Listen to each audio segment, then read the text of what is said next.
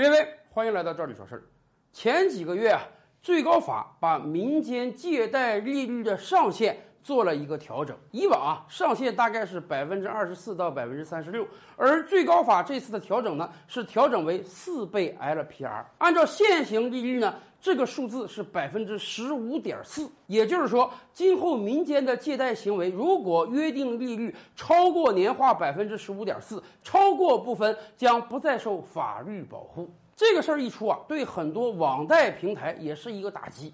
毕竟咱们知道啊，很多网贷平台追求的是高利率、高利润，所以他们的实际利率远高于百分之十五点四。但是这则通知啊，没有明确的讲持牌的金融机构受不受这则通知的约束。什么意思？我们这市场上有很多的持牌金融机构，银行也好，保险公司也好，甚至有一些得到批准的网络小贷公司。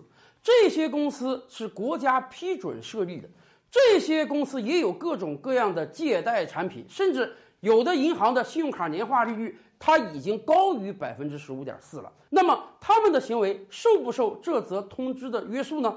在过去几个月，全国各级法院已经有了很多的判例。有的法院要求啊，即便你是银行，你的借贷利率也不能超过年化百分之十五点四。而有的法院则认为啊，最高法这个通知明确的说，它规范的是民间借贷行为，而不是持牌金融机构。所以，如果你是银行，你高于十五点四，只要以前你们有过这样的约定，也是合法的。我国啊，不是一个判例法国家。所以不像美国那样，有一个法院对一个事儿做了一个判决，其他的法院基本都遵循这个先例，以至于啊出现了不同的法院的不同的法官对同一个法律事实有不同的理解，以至于形成了相反判决的情况。这个事儿看来真的是到了必须得解决的时候了。一方面从大环境看啊，经济处于一个相对下行的状态，利率也低了很多了。早几年间，你这个余额宝年化百分之六七啊，现在你去看看，连百分之二都没有了。存款利率降低，借贷利率自然也要降低，这是个大势所趋的事情。而另一方面呢，既然民间借贷利率最高限定在百分之十五点四，说实话啊，银行及其他的金融机构，它的这个最高利率也不宜高于十五点四。为什么？如果说民间借贷最高十五点四，银行动辄十八、二十。